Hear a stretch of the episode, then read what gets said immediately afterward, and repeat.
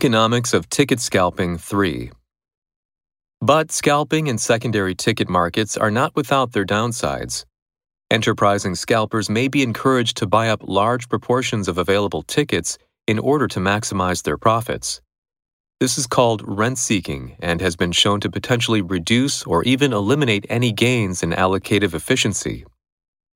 There is also the issue of fairness and whether true fans will be priced out of going to see their favorite performer or team.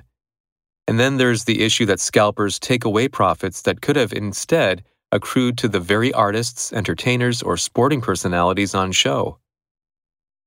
The Glastonbury Music Festival has begun printing pictures of the ticket purchaser on every ticket.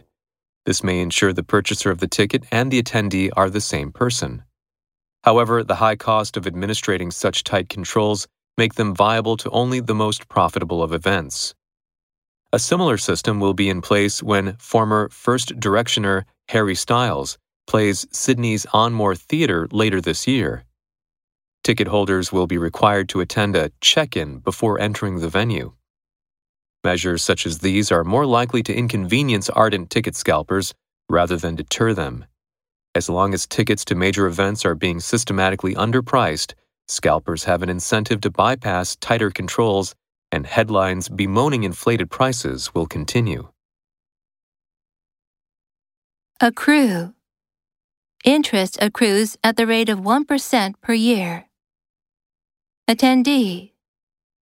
Enclosed is a complete list of attendees. Profitable. A profitable industry. Venue. We need to book a venue for the show. Ardent. He is an ardent advocate of euthanasia. Deter. They installed security cameras to deter shoplifters. Bypass. That's a clever way to bypass the problem. Bemoan.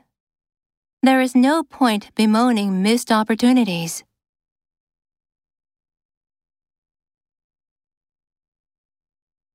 Extra vocabulary. International politics. Extradition. China has requested the extradition of the suspect. Deportation. The family faced deportation to Romania. Repatriate. Repatriate. About 5,000 asylum seekers were repatriated. Tariff. China raised tariffs on imported cars.